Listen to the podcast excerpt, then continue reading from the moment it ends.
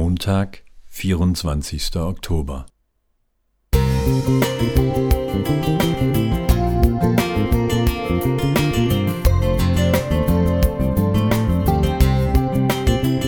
Ein kleiner Lichtblick für den Tag.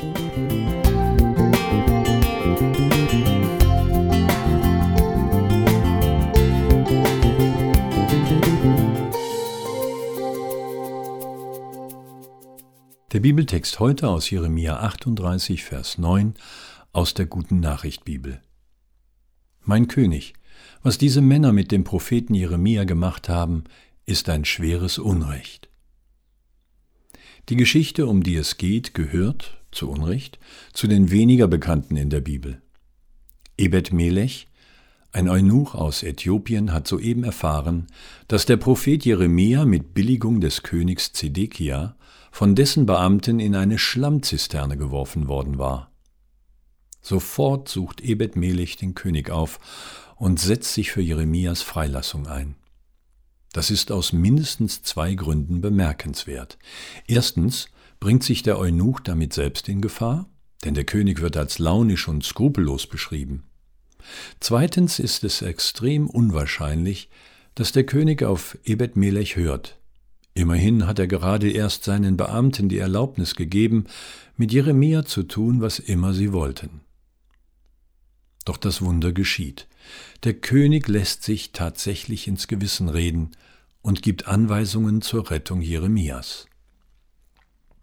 Die Bibel berichtet uns übrigens, dass Ebed Melech zu den wenigen aus der Oberschicht gehörte, die später bei der Eroberung Jerusalems durch die Babylonier ungeschoren davonkamen. Von Martin Niemöller, einem evangelischen Theologen der Bekennenden Kirche, der 1938 wegen seines Widerstands gegen das Naziregime in ein KZ kam, stammt folgender Text.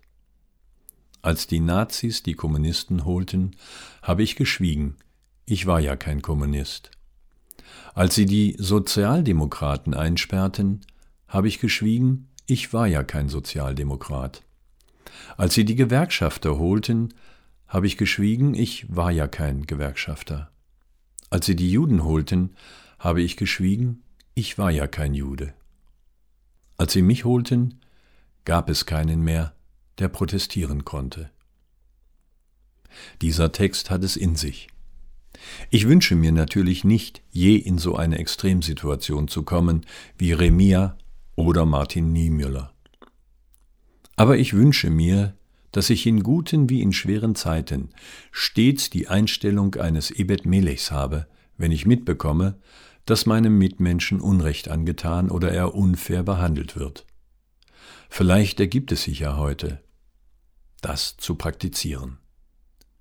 Matthias Peters Musik